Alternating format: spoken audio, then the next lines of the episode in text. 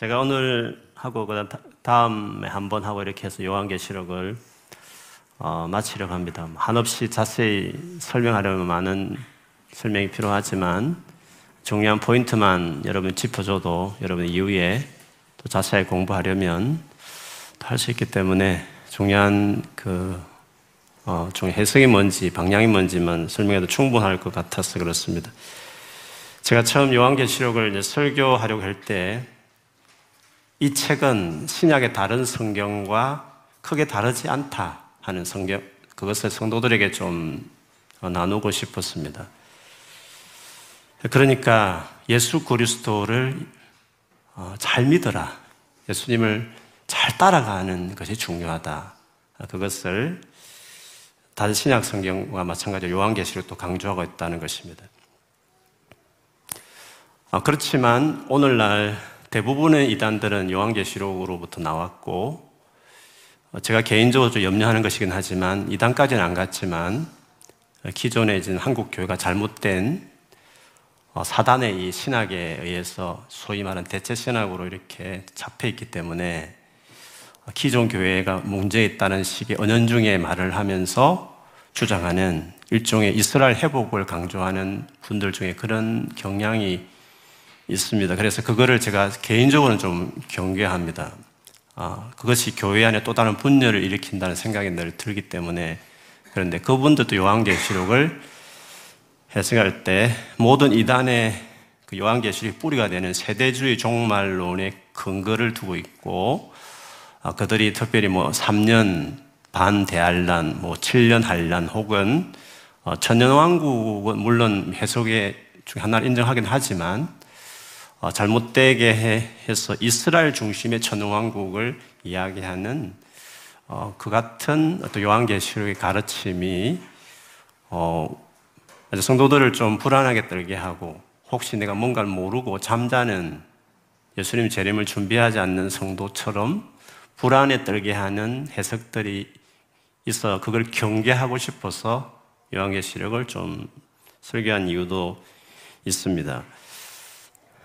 어, 저는 요한계시록을 생각할 때마다 예수님께서 요한계시록의 처음 독자였던 두아디라 교회 성도들에게 하셨던 그 말씀이 참 중요하다고 생각합니다.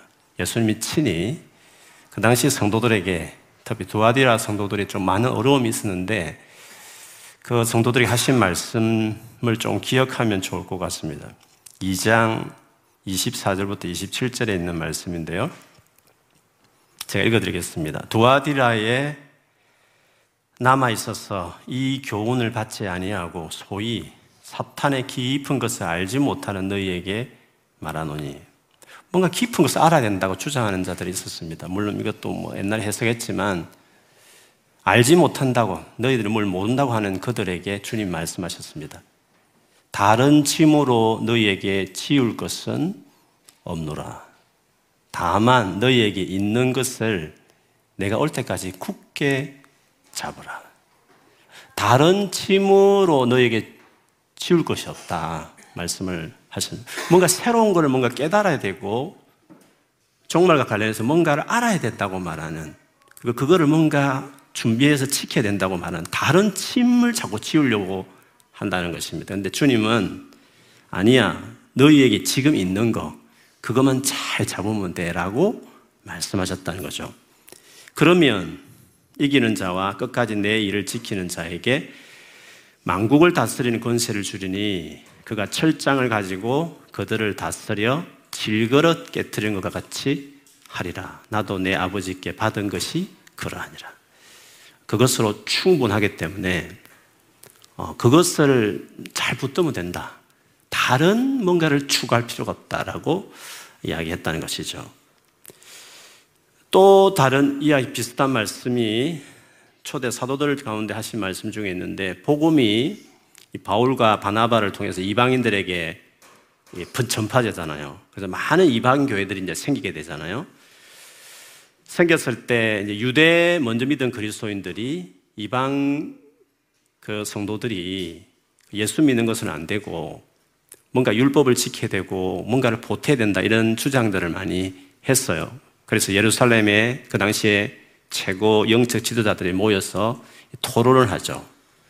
토론한 이후에 결론으로 하신 말씀에 이런 말씀이 있습니다. 15장 사도행전 15장 28절에 보면 성령과 우리는 이 요긴한 것들 외에는 아무 짐도 너에게 지우지 아니하는 것이 옳은 줄 알았노니 아무 짐도 너에게 지우지 않는 것이 옳다.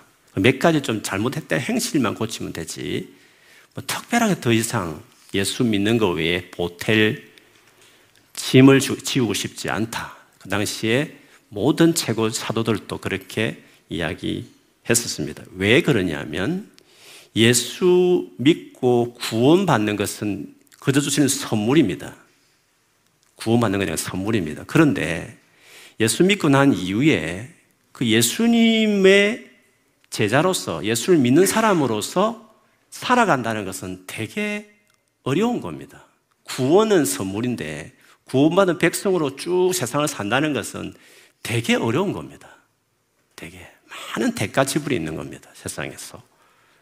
그래서 주님은 예수 믿는 것만으로도 엄청난 짐이고 좁은 길 가는 길이기 때문에 예수 믿는 그거 한 가지로 충분하고 그것으로 다이기 때문에 거기에 또 다른 뭔가를 짐을 더하고 싶지 않다라는 식으로 이방 그리스도인에게도 말했지만 마지막 책 요한계시록의 도아디라 성도들에게도 주님은 똑같이 그냥 지금 네가 가지고 있는 거 지금 예수 믿기 때문에 막 몸부림치고 힘들어하는 그것만으로 충분하니까 그것만 가져라 라고 말씀했기 때문에 요한계시록 해석할 때에도 바로 우리가 가진 그 믿음을 끝까지 붙들도록 하기 위한 격려하는 책으로서 보여져야지 뭔가 종말에 수수께끼 푸는 책처럼 이렇게 해석하는 것은 잘못된 해석이라는 것을 좀 말하고 싶었던 것이었습니다.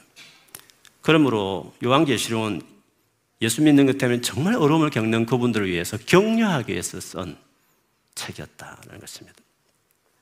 특별히 요한계시록이 다른 신약 성경과 동일한 의미를 가지고 있다는 것은 요한계시록의 그 중심에 있는 몸통, 그 요한계시록의 보디와 같은 그 거기에 나오는 세 개의 심판 시리즈를 통해서 잘 보여줍니다. 그 세계 심판 시리즈는 뭐 한 장, 한 장, 석 장밖에 안 되지만 그 옆에 붙어 있는 소위 말하는 설명하는 삽입 서토들이 되게 많이 있습니다. 그게 이제 요한계시록의 그 몸통의 의미가 뭔지를 잘 설명하고 있는 거죠. 첫 번째, 일곱 인, 이렇게 봉해져 있는 책을, 인을 떼면서 일어난 그 일곱 인 시리즈의 메시지는, 중요한 메시지는 이런 세상에 어려운 많은 재앙들이 있지만 또 하나님 내린 심판이 있지만 교회는 하나님 보호한다.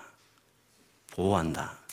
그 14만 4천 일곱 인을 치는 그 장면을 통해서 그 가운데 교회는 보호하고 있다라는 그 하나님의 그 약속을 그 첫 번째 심판 시리즈에서 강조합니다. 왜냐하면 그 교회들은 언제 우리를 괴롭히는 이 원수들을 완전히 심판하실 겁니까? 라고 부르짖었거든요. 그 당시 교회들이요. 근데 주님께서는 아, 그거는 조금 시간이 필요하다고 말씀하시면서 이어서 그러나 아, 교회를 내가 보호할 것이다. 힘든 가운데 보호할 것이다. 라는 식으로 첫 번째 어, 인 시리즈에서 주님이 말씀하신 것이었습니다. 두 번째 시리즈가 나파를 불면서 일어나는 재앙, 심판에 대한 메시지인데요. 거기에서 중요한 주님의 메시지는 두 정인 또 요한이 두루마리 먹는 이런 것들을 통해서 결국 세상을 향하여 다시 예언해라. 즉, 가서 복음을 전해라. 세상을 향한 예언은 복음을 전하는 거거든요. 그 복음이 마지막까지 성취될 예언이기 때문에 복음을 증거하라는 것이었습니다. 그러니까 왜 교회가 이렇게 박해를 받는 가운데서도 하나님은 빨리 심판하지 않는 이유를 설명한 겁니다. 너희들이 박해를 받지만 당장 박해하는 자들 심판하지 않는 이유는 그 박해받는 가운데서 너희들을 통해 복음이 세상에 전거되기 위해서다. 왜냐하면 세상이 회개하는 것은 내가 내리는 재앙으로 회개하는 게 아니라 재앙이 백그라운드라면 진짜 회개하는 것은 그 가운데 너희들이 핍박 가운데 내 믿음을 증거하는 복음을 전하는 그 예언의 메시지를 통해서 세상이 회개한다는 겁니다. 그래서 내가 지금 당장 심판하지 않는 이유는 너희를 보면 심판해야 되지만 구원할 내 백성들을 생각해 볼 때에는 조금 시간이 필요한 겁니다. 그래서 이 심판 가운데서 내가 보호하고 있는데 보호를 받는 믿음을 가지고 그 박해 가운데에서 계속 복음을 전해라. 그래서 내 구원할 세상의 많은 영혼들을 구원해야 된다라는 것을 두 번째 시리즈, 나팔 시리즈에서 설명하는 것이었습니다. 그리고 이제 드디어 마지막 심판이 이제 일곱 대접 심판인데 일곱 대접은 마지막이기 때문에 드디어 교회를 박해했던 모든 원수들을 완전히 멸망한다. 멸망시킬 것이라는 최종 심판의 메시지를 담고 있는 이 마지막 어, 시리즈가 나오게 됩니다. 근데 이것을 어, 설명하기 위해서 되게 많이 요한계시를 할애를 해요.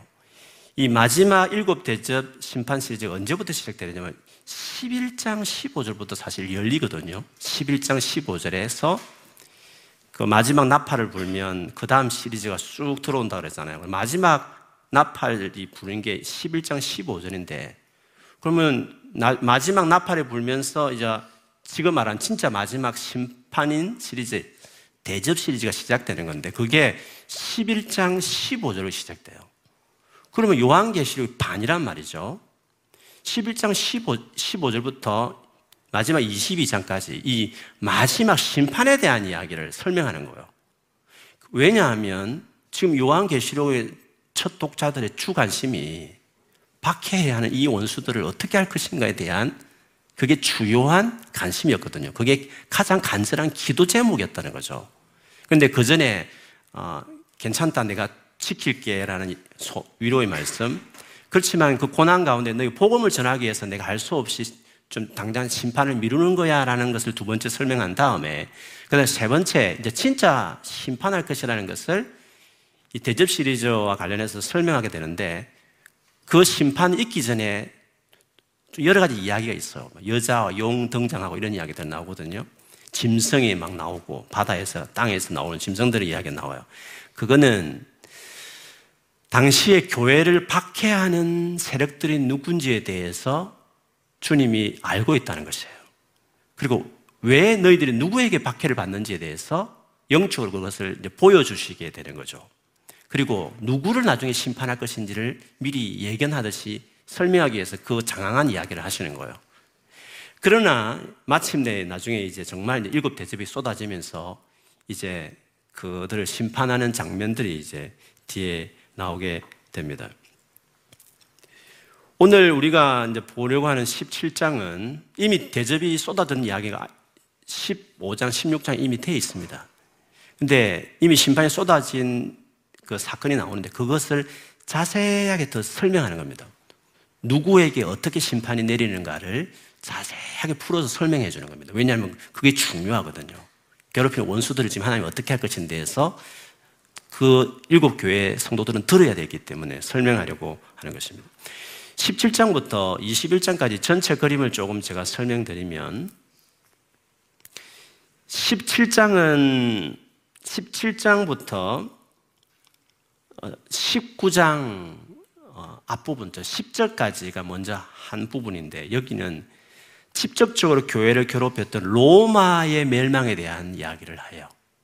그 로마에 대한 표현을 17장에는 큰 엄녀라고 말을 했고 18장에는 큰 성 바벨론으로 설명을 합니다. 이큰 엄녀와 바벨론은 똑같다라는 것을 17장 뭐 5절에 이미 설명을 합니다. 똑같은 의미입니다. 그런데 17장의 큰 엄녀는 로마 제국에 대한 전체를 설명하는 설명하기 좋은 이미지가 엄녀였기 때문에 로마 제국이 어떤 제국인지 왜 반 하나님을 반대하는 세력인지에 대한 로마 제국을 전체 그림을 설명하기 위해서 큰 엄료로 설명했고 18장에는 그러나 그 로마가 이제 망한다라는 망하는 관점을 옛날에 과거에 망, 했던 바벨론 제국의 멸망을 빗대면서 큰 성 바벨론의 멸망으로 18장을 어, 어, 설명을 합니다. 그러면 이제 19장에 갔을 때는 그 멸망을 보면서 외치는 내 큰 마지막 요한계시록 보면 마지막 찬양 소리가 19장 이제 1절부터 10절까지 이루어지게 된 내용입니다. 20장에 가보면 지금 이 멸망에 대해서 또 다른 관점에서 설명하는 것인데요. 20장에는 예수님의 재림이 나옵니다. 백마를 타시고 오신 예수님이 재림의 장면이 거기에 나옵니다. 19장 11절부터죠. 11절부터 백마를 탄 예수님 나오셔서 교회를 괴롭혔던 그 짐승, 그 바다에 온 짐승, 그리고 땅에서 올린 짐승은 거짓 선지자들이에요. 즉 로마 황제 숭배를 주동했던 자들이죠. 그들을 예수께서 오셔서 산채로 불과 유황에 던지는, 저 지옥에 던지는 장면이 나옵니다. 그러니까 가장 괴롭혔던 원수들을 예수님이 재림하셔서 완전히 지옥에 던져 넣는 장면을 19장 뒷부분에서 이야기합니다. 삼두 세력 있잖아요. 사탄, 그 다음에 바다에서 올라온 짐승인 로마 어떤 정치권, 제국, 로마 황제 중심의 제국, 그 다음에 땅에서 올라온 것은 그 로마 황제 숭배를 부추겼던 지방의 어떤 관리들과 함께 거짓을 가려서 거짓 선지자들을 이야기하거든요. 이 삼일째 흉내낸 이것이 이제 교회를 박해했던 주동 세력이었고 그에 속속된 수많은 땅에 안 믿는 불신자들이 있는 거거든요. 그 당시에 교회를 괴롭혔던 불신 세계 사람들이 있는 거죠. 근데 이 셋을 어떻게 심판하는지를 이제 자세히 앞에 지금 로마 제국의 멸망을 먼저 말했어요. 음녀와 큰성 바벨론.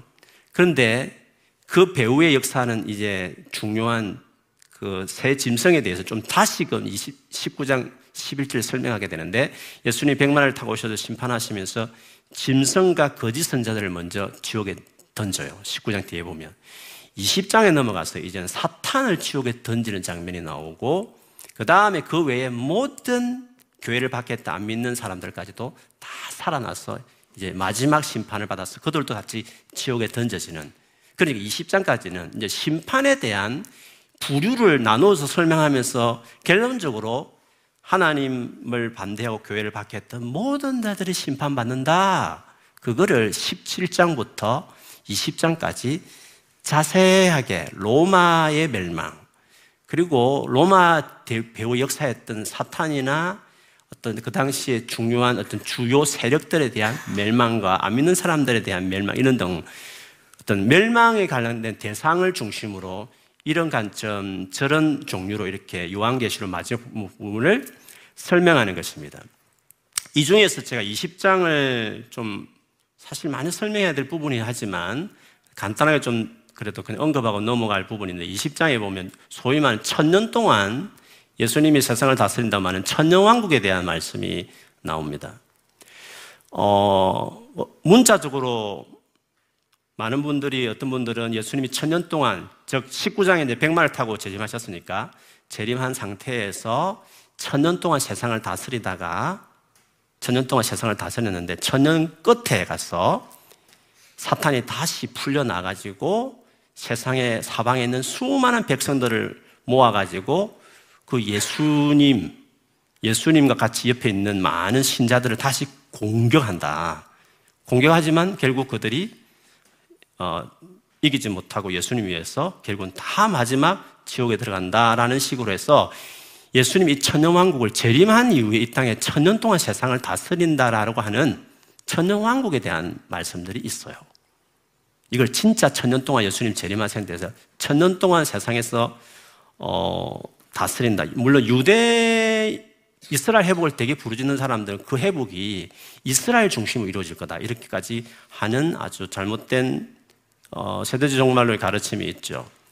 그런데 이 묵시문학이라는 게 그렇습니다. 뭐 3년 반, 뭐 7년도 마찬가지지만 모든 숫자들이 묵시문학에 나오는 숫자라는 것은 문자 그대로 해석하면 안 되고 그거는 묵시문학 자체가 상징으로 다 이루어져 있기 때문에 그게 의미가 있는 거지. 그걸 문자 그대로 해석할 수 없는 겁니다. 묵시문학 자체가.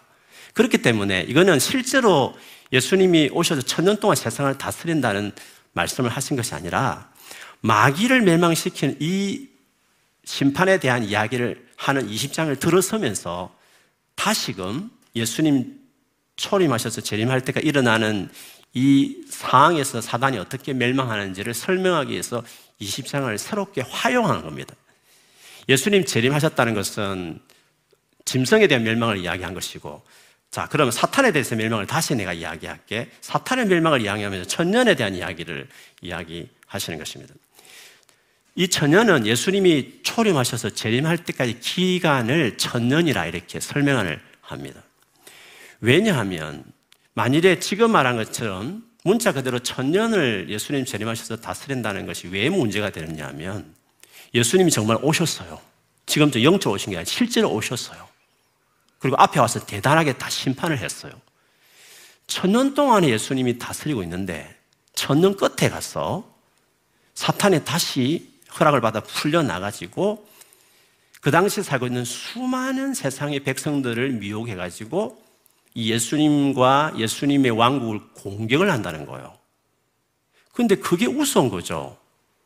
천년 동안 예수님이 다스리고 오셨는데 또 세상 사람들이 미혹을 받아서 그 눈에 보이는 예수님을 공격을 한다. 그리고 그러면 그 사단의 미혹을 받았던 사방에 있는 수많은 백성들 어디서 나왔냐는 거죠. 예수님이 천년 동안 다스릴 때 완전히 예수님 다시는 메시아 왕국이었는데 그 가운데도 반발 세력이 생겨가지고 엄청난 세상 많은 사람이 나와서 예수님을 공격했다.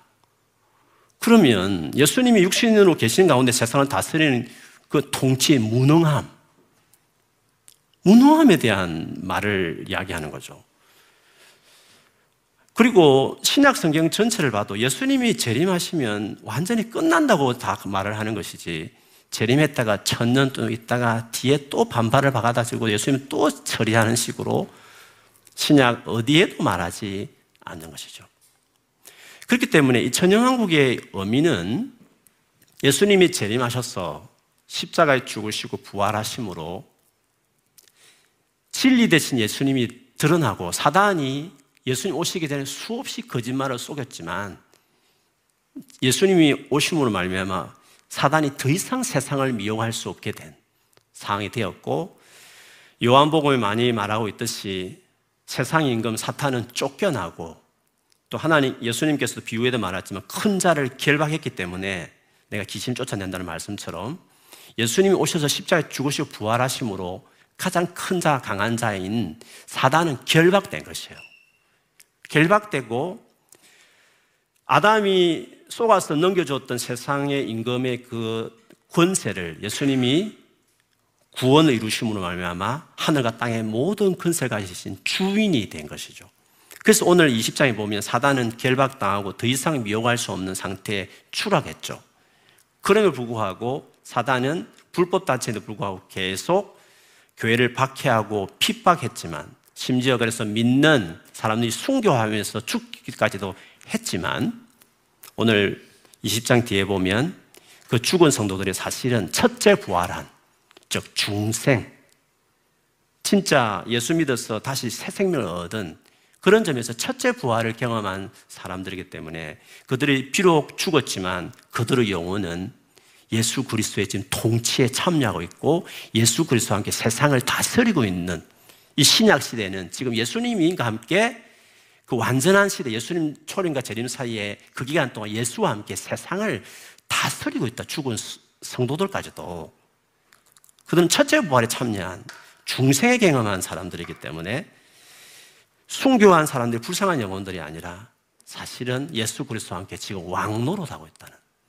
그래서 예수님과 왕노릇하는 것은 종말의 이야기 아니라 요한계시 자체도 보면 알지만 예수 믿자마자 우리가 예수님과 함께 왕노라던 왕이 되었단 말을 했기 때문에 심지어 죽은 순교자 영혼들도 예수님과 함께 왕노릇하고 있다. 지금 이 시대가. 그래서 이 성도들, 소아시 일곱 교회들이 지금 살고 있는 그 시대가 예수와 함께 왕노릇하고 다스리는 천왕국에 말하는 시대라는 것을 이야기하면서 죽은 영혼들이 얼마나 영광스러운 상태인지 통치하에 있는 그들도 참여하고 있는 존재라는 것을 이야기하는 것입니다. 그러나 마지막에 사단이 결국에는 발악을 해서 교회를 극악하게 파괴하고 비판하지만 19장에 말하는 100만을 오셔서 심판하듯이 마지막에 결국 예수님 그 용도 산탄도 심판해서 불가유황에 던져버릴 것이다. 즉 재림하면 사단도 완전히 그때는 지금도 이미 패배하고 결박되고 유혹할 수 없는 상태지만 그러나 어느 정도 허용하고 마지막 때는 진짜 허용해서 교회를 크게 박해하지만 그러나 그것도 예수님이 재림하면 완전히 불가유황에 던질 것이다. 라는 것으로 설명하는 것입니다. 그렇게 해서 완전한 심판에 대한 이야기로 어, 이야기 20장까지 설명하고 있는 것입니다. 그리고 이제 21장에 가보면 즉 재림으로 모든 자들이 완전히 멸망당했기 때문에 이제는 그 엄녀와 대조되는 어린 양의 신부 그리고 바벨로 성과 대조되는 새 예루살렘을 등장시키면서 즉그 엄녀와 바벨론이 똑같은 교회를 그 당시 박해했던 로마 제국이듯이 어린 양 신부나 그리고 새 예루살렘도 똑같이 나중에 영광스러운 삶에 들어갈 교회를 보여주는 것이죠.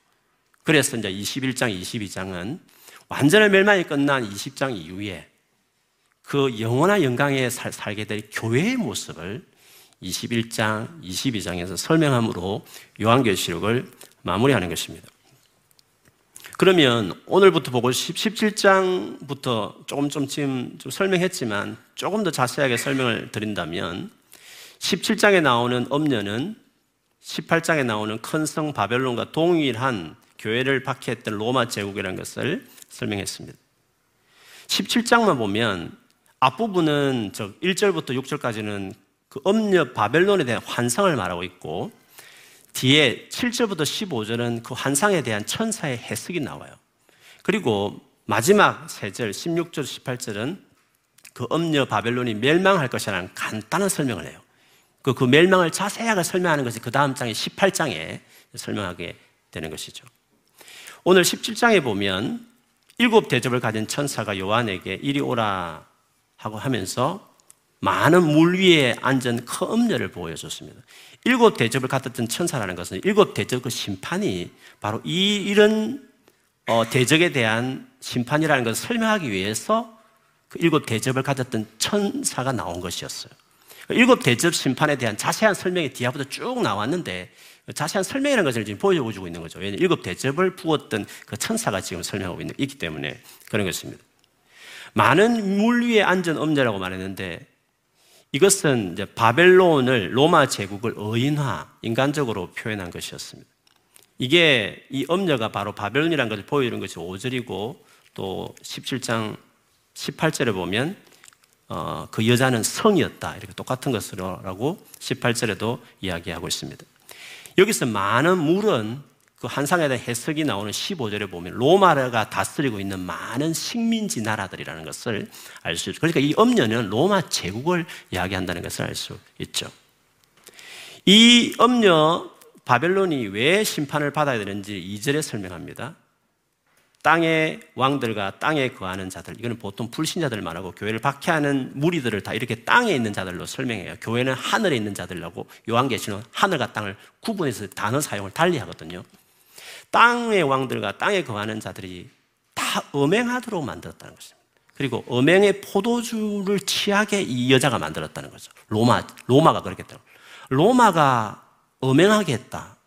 그리고 그 포도주, 그 음행의 포도주에 취하게 했다. 이 의미는 음행이라는 것은 다르게 말하면 뭐 요한계시 2장, 3장에도 음행이 많이 나왔지만 결국 하나님을 따르지 않게 하고 예수 그리스도를 믿지 못하게 배교하게 만들고 하게 만든 신앙에 떨어지게 만드는 그 모든 영적인 행위를 엄행이라고 말을 하는데 이 로마 제국이 교회로 하여금 타락시키고 믿는 사람들로 하여금 하나님을 믿음에서 떠나게 만드는 행동을 했기 때문에 그, 그와 같이 있던 수많은 왕들, 식민지 사람들이 같이 동조했기 때문에 엄행을 저지른 존재였고 그들이 이제 포도주를 마셨다고 취했다고 했는데 이 포도주가 무엇인가 했을 때에는 6절에 나오지만 그 엄행을 거부하기 때문에 교회가 흘렸던 피를 상징합니다. 그러니까 이 로마 제국은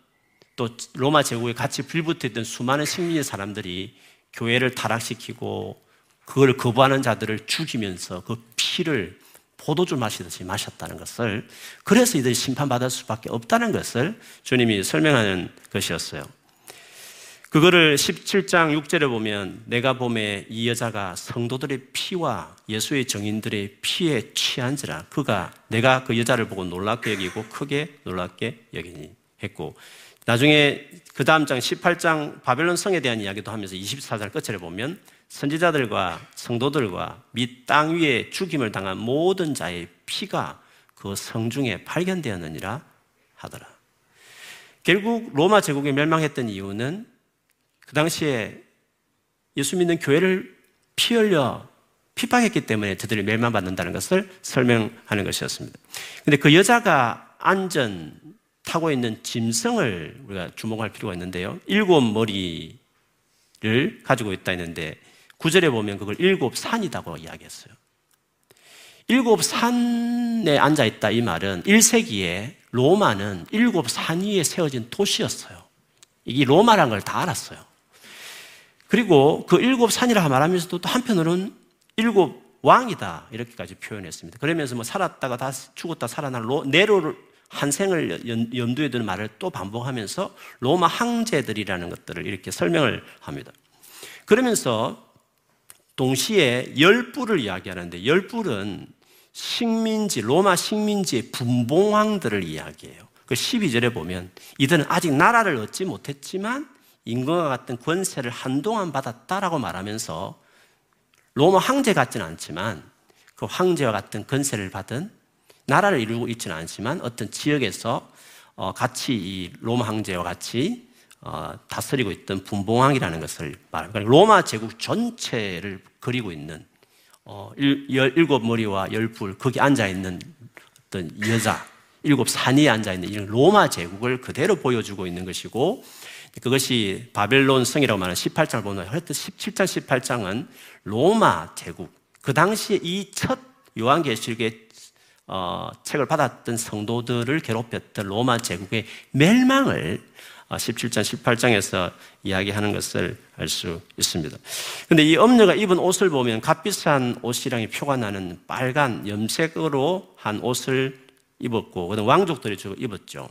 그리고 금, 보석, 진주, 금잔 등으로 장식했다는 걸 보면 당대의 로마의 부와 사치와 화려함을 그대로 보여주는 것입니다. 그런데 이들이 17장 14절부터 16절까지 보면 그들이 바로 어린 양과 그와 함께 있는 자들, 즉 교회와 싸웠다. 그렇지만 그들을 이기지 못했다고 이야기했습니다. 그래서 로마 왕 중심의 그리고 그 밑에 같이 협력했던 식민지의 수많은 분봉왕들이 한때는 같이 연합해 있었지만 16절, 17절 보면 내분으로 무너진다. 실제 로마가 그렇게 무너지게 됐죠. 그렇게 무너진다는 것을 이제 16절에 17절까지 설명합니다. 근데 그 로마의 멸망에 대해서 이제 18장 그 다음 장에서 자세히 설명하게 됩니다. 18장 앞부분, 즉 18절부터 1절부터 1절부터 8절까지 보면 천사가 이 바벨론의 멸망을 선포하고 그 이유를 밝힙니다. 그리고 즉 로마가 왜 멸망할 수밖에 없는지에 대한 이유를 하는 거죠. 그리고 그 멸망에 대해서 이제 9절부터 19절까지 18장 뒤에 보면 막 슬퍼하는 자들이 나와요. 로마의 멸망을. 왜냐면 로마 때문에 잘 먹고 잘 살았던 사람이 다 슬퍼하는 거죠. 즉 지방의 왕들, 상인들, 장사꾼들, 경제의 이익을 누렸던 사람들이 다 슬퍼하는 장면들이 나옵니다. 당연하죠. 그런데 반대로 20절에 보면 18장 20절에 보면 성도들과 사도들과 선지자들은 하나님이 신은해 준 것을 기뻐 하라고 요청하는 장면이 나오죠. 하늘과 성도들과 항상 하나님, 하나님 믿는 사람은 하늘로 말합니다. 하나님을 반대하는 사람은 다 땅으로 설명하죠. 하늘과 성도들과 사도들과 선지자들아 그로 말미암아 즐거워하라 하나님이 너희로 위하여 그에게 심판을 행하셨습니다 하더라고 이야기했습니다. 그리고 그 심판을 재미있는 리얼하게 표현했습니다. 큰 맷돌을 어, 큰 바다에 던지는 장면으로 설명해요. 마지막 18장 뒤에 보면 21절에서 24절까지. 그러면서 여섯 번이나 결코 다시는 회복되지 못할 거다. 완전한 멸망을 선언하는 것으로 끝나게 됩니다.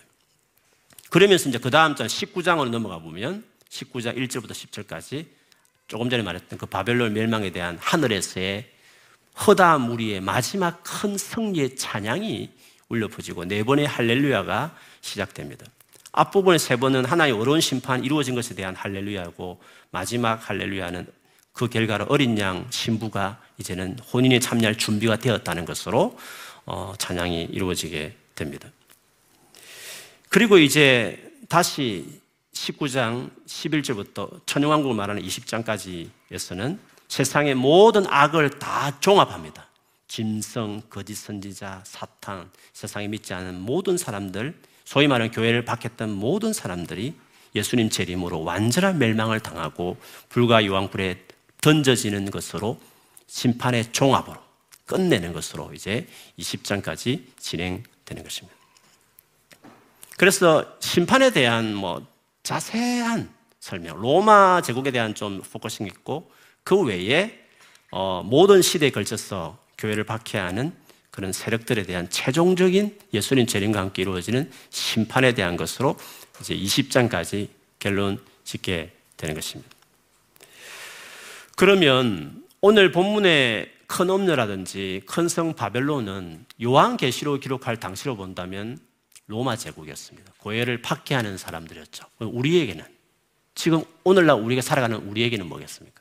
그거는 역시 믿음을 버리도록 만드는 반 복음적이고 하나님을 떠나게 만드는 저버리게 만드는 세상을 세상을 가르치는 것입니다. 그래서 이 세상을 살아가는 믿는 우리들은 계속 믿음을 버리라고 요구하는 수많은 세상의 압력과 강요들이 지금도 있기 마련인데 그것에 대해서 우리가 어떤 자세로 살아야 되는지에 대해서 오늘 이 본문을 통해서 주님이 하신 메시지들이 있거든요. 특별히 18장 4절에 보면 18장 4절만 한번 같이 한번 읽어 보도록 하겠습니다. 시작. 또 내가 들으니 하늘로부터 다른 음성이 나서 이르되 백성아 거기서 나와 그의 죄에 참여하지 말고 그가 받을 재앙들을 받지 말라. 거기서 나오라고 했습니다. 그 죄에 참여하지 말라고 말했습니다. 하나님을 버리게 만들고 예수에 대한 믿음을 저버리게 만드는 하나님 예수의 가르침이 아닌 반대되게 하는 수많은 이 바벨론과 같고 엄녀의 그 음행이 판을 치는 문화로 여러 가지 세상의 가치관으로 지금도 동일하게 되는데 어, 거기에서 나오라고 그 죄에 참여하지 말라고 어, 그렇게 말씀하시는 것입니다. 이거는 지금도 마찬가지죠. 그러면서 19장에 거기 기뻐 찬양하는 장면에서도 우리 세상 속의 그리스도인이 어떻게 살아야 되는지를 역시 알게 하는 구절이 나오는데 19장 7절 8절에 보면 역시 한번 같이 한번 읽어보겠습니다. 시작. 우리가 즐거워하고 크게 기뻐하며 그에게 영광을 돌리세 어린 양의 혼인 기약이 이르렀고 그의 아내가 자신을 준비하였으므로 그에게 빛나고 깨끗한 세마포 옷을 입도록 허락하였으니 이 세마포 옷은 성도들의 옳은 행실이로다 하더라. 큰 엄녀는 붉은 염색한 비싼 옷을 수많은 보석으로 치장했지만 그 엄녀와 대조된 어린 양의 신부는 심플한 흰 옷, 세마포 옷만 입었다는 거죠. 옷 자체가 다른 거죠. 근데 그 세마포 옷이 성도들의 옳은 행실이었다라고 말을 했습니다. 세상에는 엄녀 같은 그런 가르침, 사치, 부, 어, 반기독교적인 문화를 즐기게 만드는 수많은 엄녀의 가르침 따라가는 사람도 있는 반면에 주님이 우리에게 어린 양의 신부는 그런 가운데서도 그들과 다른 옷을 입어야 된다는 거예요. 세마포 옷.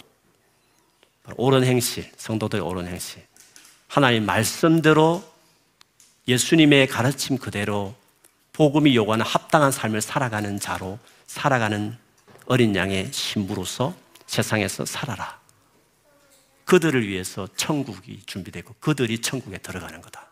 라고 예수께서 어, 이 교회 성도들을 향해서도 이야기했지만 오늘날 저와 여러분에게도 동일하게 어느 길로 갈 것인지 어느 여성의 삶의 타협을 본받을 것인지에 대해서 도전하는 것입니다. 그런데 이런 요한계시록의 가르침은 서두에 말씀드린 것처럼 신약의 모든 서신의 가르침과 동일합니다. 예를 들면 야고보서 4장 4절에서 5절에 보면 가늠하는 여인들아 세상과 벗된 것이 하나님과 원수됨을 알지 못하느냐? 그런즉 누구든지 세상과 벗이 되고자 하는 자는 스스로 하나님과 원수되는 것이니라. 너희는 하나님이 우리 속에 거하게 하신 성령이 시기하기까지 사모한다 하신 말씀을 헛된 줄로 생각하느냐? 세상과 벗이 되지 말라 동일하게 그건 하나님과 원수되는 거다라고 말씀하셨습니다. 요한일서 2장 15절 17절에도요.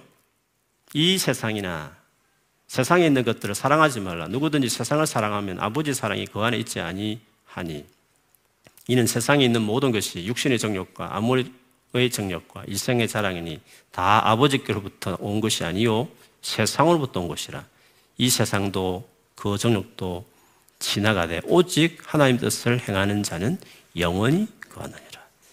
결국 최종 승리자, 마지막까지 남을 자 누구냐는 거죠.